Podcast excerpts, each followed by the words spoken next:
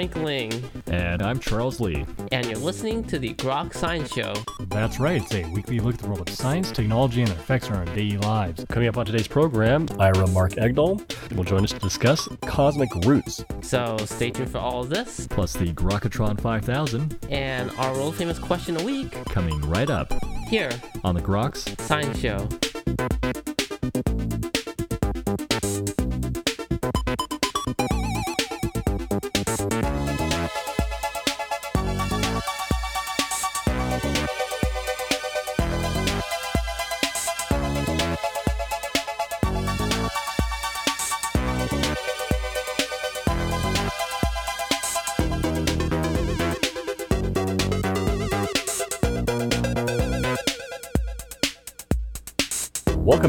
The Groks Science Show. Well, the conflict between science and religion has had a long history. Joining us today to discuss this issue is Ira Mark Egdall. Mr. Egdall is the author of the new book, Cosmic Roots The Conflict Between Science and Religion How It Led to the Secular Age. He's also the author of the award winning book, Einstein Relatively Simple and Unsung Heroes of the Universe He's a retired aerospace program manager with an undergraduate degree in physics from Northeastern University. He now teaches lay courses in modern physics and the history of the science, religion, conflict at the Lifelong Learning Institute at the University of Miami, Nova Southeastern University, and Florida International University. He again has penned the new book, Cosmic Roots. And Mr. Egdall, thank you so much for joining us today on the Grok Science Show. Thank you for having me. Well, it's certainly a great book you put together here in which you talk about the conflict between science and religion. I'm curious why you decided to put the book together. Well, obviously in science, that's my field. I have a degree in physics and everything like that. But also, I've had an interest in religion going back to the days when I went to Hebrew school as a child. And there was sort of a conflict between the two in my own experience. In later life, I've kind of looked back on it and, and wrote this book about the conflict. Uh, that really was the root of it all. It is one that's had a long history, particular book. Well, it, it started out in the scientific revolution, starting with Copernicus and then I said, gee, I have to go back and understand what Copernicus was rebelling against. And I went back and back and back. And then I found myself back at the time of the first civilization, the Sumerians. So the book actually covers about 5,000 years because the conflict between science and religion actually began much earlier than I had thought. It actually begun, began with the Sumerians and then with the Greeks. And it's one of an interesting history that most people think of Enlightenment period as the beginning of this all, but really this has been ongoing for almost the entirety of recorded human history. Yes, that's absolutely true. In fact, the Greeks had a revolution, which is when a planet goes uh, eastward for a while, and then over over some days it starts to turn westward in the big loop, and then it goes eastward again. That was considered thought of the planets as gods, and that was unseemly motion for a god. And so Plato actually instructed his students because he was worried about them getting a bad reaction from the people in Greece to find a way to describe retrograde motion of planets using combinations of perfect circles. For him and for the Greeks at the time, the representation of the divine, they were something that always looks the same no matter how you flip it. And so perfect circles were considered the way all celestial objects should move because they are divine. And so he asked his students again if they could figure out a way to use only combinations of perfect circles in perfect uniform motion to describe retrograde. And that was one of the first conflicts between science and religion. And they had this dogmatic view of the Earth being the center of the universe, which required this notion of constructing these complex epicycles and that to explain these type of motions. Yes, most science, not all of them, but most Greeks at the time uh, believed that the Earth was the center of the universe. And in fact, this divine circles to describe the retrograde motion, assuming the Earth is at the center and not moving. First of all, Aristotle took on the challenge and he developed a model called crystalline spheres. It was the first integrated model of the solar system, actually. And he used these concentric which the sun and the moon and the stars were attached to individual spheres, and they were all concentric in interlocking with different axes to try to emulate the retrograde motion. It turns out the retrograde motion of planets was only approximate and it was not very accurate. And then later, in about the hundreds AD, Ptolemy, another Greek living in Alexandria in Egypt, decided to go ahead and put together a model which used circles rotating around larger circles, epicycles, and that sort of thing. He offset these circles so that you could get a different motion for the planets on one side than the other because that's what planets were doing. And his model was much more accurate in modeling the retrograde, but it was considered just a computational device. It's kind of interesting in that Aristotle said his spheres model, which wasn't very accurate, is real, whereas Ptolemy said that his accurate model, epicycles, was accurate but not real. In those days, the elegance of the model was more important than the accuracy. Nowadays, we would obviously go with whatever works accurately, accuracy wise. So all of that was a way to try to come up with a method to emulate the retrograde motion.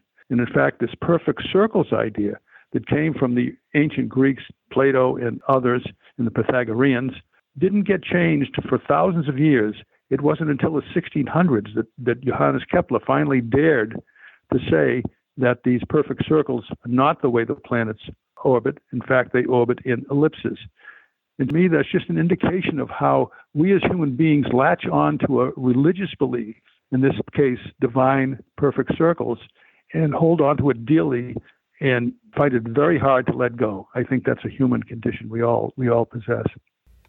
In some ways, was probably hard to give up. That perfect circle, something divine would, of course, have to be something so simple and elegant like that. And in some ways, was parsimonious with religious ideas. Adopting anything else was heretical. As yes, absolutely, it was. It, it was this whole idea with the Greeks, their models, was adopted by the by the uh, Catholic Church in the medieval times and considered religious dogma.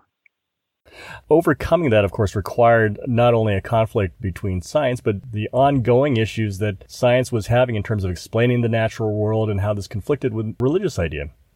Yes, and, and about the same time in parallel, there was the issue of the moving Earth, which was something that, that some, a few Greek philosophers said that the Earth was moving, but most claimed, including Aristotle, that the Earth was at rest.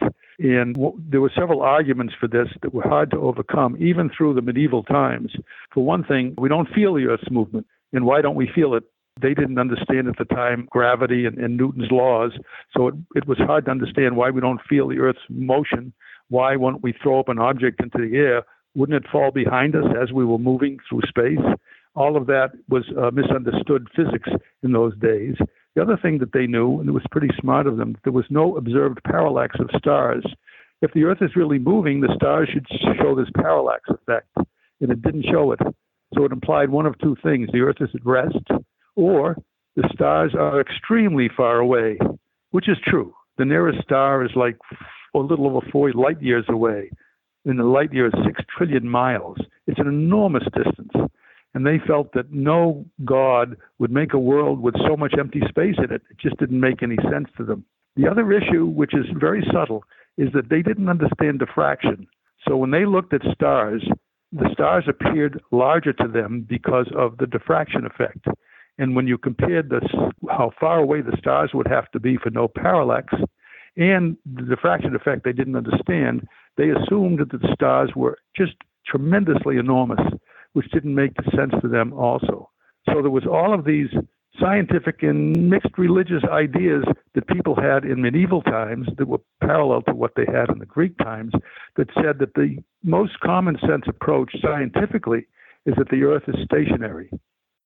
Stationary and central, and putting our existence at the center of everything. And the ongoing progress of cosmology slowly began the diminution of that central position. Yes, that's true. This assumed the Earth was the center of the universe, and this was a part and parcel uh, Aristotelian physics, which is still taught in medieval times, if you can believe. Then along came Copernicus and then Galileo, who supported Copernicus in his in his ideas that the, the Earth orbits the sun. Copernicus was very hesitant to publish because he thought he would be ridiculed by his fellow astronomers and by natural philosophers that it was ridiculous to have the Earth moving for all the reasons I mentioned. And Galileo argued that there is evidence for a moving Earth, that the rotation of the Earth causes ocean tides. That's wrong. So Galileo had the wrong idea. It turns out there was one person who had an idea that the church preferred in, in the Middle Ages during the Renaissance, too, and that was Tycho Brahe, the great observer. He had an alternative approach where the Earth was at rest, which solved all of these issues we talked about. The moon and the sun orbit the Earth, but the planets Mercury, Venus, Mars, and Saturn and Jupiter, the known planets at the time, orbit the sun. With this compromise approach, the Earth was stationary and we saw full phases of Venus, which is what Galileo saw in his telescope, which can only happen in a sun centered universe or a Tycho Brahe compromised universe. So people don't realize that when the Catholic Church was objecting to Galileo's claims of Earth orbiting the sun, they had both religious and scientific arguments against Galileo based on the science of the time. It, it is a tension that persisted, that continued, where much religious belief tried to hang on to certain evidence which supported their view, but then there was more and more evidence comes in. There's the retreat and eventual emergence of a more secular worldview. Yes, absolutely. So, this trial of Galileo, which is probably the most famous trial in the world, perhaps, shook the world. And in fact, Galileo ended up being even more famous, something he desired. He lusted for fame and became basically a, a victim of a church's abuse, which wasn't quite fair. But still, that's how it kind of worked, and people kind of turned away from the church because of the Galileo trial, which was just the opposite of what the Pope had wanted. And it wasn't until 1727, a century after Galileo, that the first evidence for a moving Earth actually was recorded, which was stellar aberration. So from then on, the scientists at least knew knew that the Earth was moving, and eventually the general public came to accept it. Was there anything particularly surprising to you in your researching the history of tension between science and religion? Well, I was very surprised by, as I mentioned, that Galileo was not on the right side of the known science at the time. I didn't know that as well. The other thing that fascinated me was evolution, which is something else I talk about. I had always thought before I did the book that it was evolution that was the first conflict with science and religion, but it was really was astronomy and cosmology, as I've mentioned. But even with evolution, it seems that evolution, people today accept that the Earth, most people, there's a flat Earth society, we, you know, but most people accept that the Earth goes around the sun, that it moves, even though in the Bible it's the opposite. So most people accept that. And most people accept that, almost everybody accepts that the earth is round. And all of those things are contradicted in the Hebrew Bible. And that is accepted. But evolution, which is a newer science, which is more in the 1800s, is still being rejected by a number of religious people. The general authorities say they agree with it, but creationists, for example, uh, still argue against it. And that says to me that when a, when a new scientific discovery comes to the fore, it takes centuries before it's accepted by the general public, by all of the general public. It continues to be played out in terms of even the ability to teach uh, things like evolution in schools.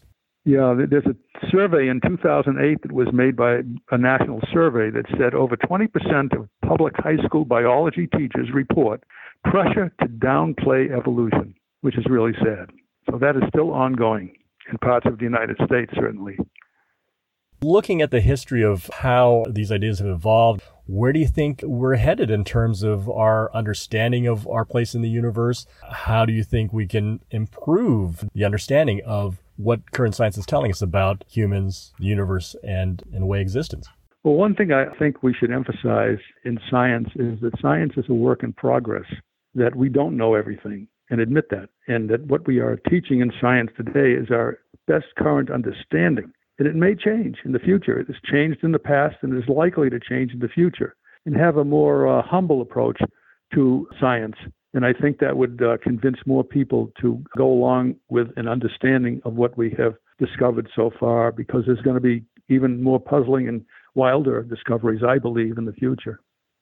Uh, we are running slightly out of time, though. I'm, I'm curious, people picking up the book, what would you really like them to take home after reading Cosmic Roots? I'd like them to take home the, the, fact that, that science is trying to come up with the basic truth, in that, in fact, if you are a believer, and, and there are many people who still are, that science is, in fact, explaining if you believe in God, then, then God made the universe, and the, the laws of physics that we discover are God's laws. And the evidence for the laws of physics that we discover are God's evidence. And there really should not be any conflict. We were talking with Ira Mark Egdall. His new book, Cosmic Roots The Conflict Between Science and Religion and How It Led to the Secular Age. Mr. Egdall, thank you so much for joining us today on the Grok Science Show. Thank you. Thank you for having me. And that's all for this week's edition of the Grok Science Show. Make sure you tune in next week for more from the world of science and technology. If you'd like to contact us here, you can email us at science at groks.net. For Grok Science, I'm Frank Ling. And I'm Charles Lee. Make sure you also see us on the web at www.groks.net. Have a great afternoon and keep on grokking.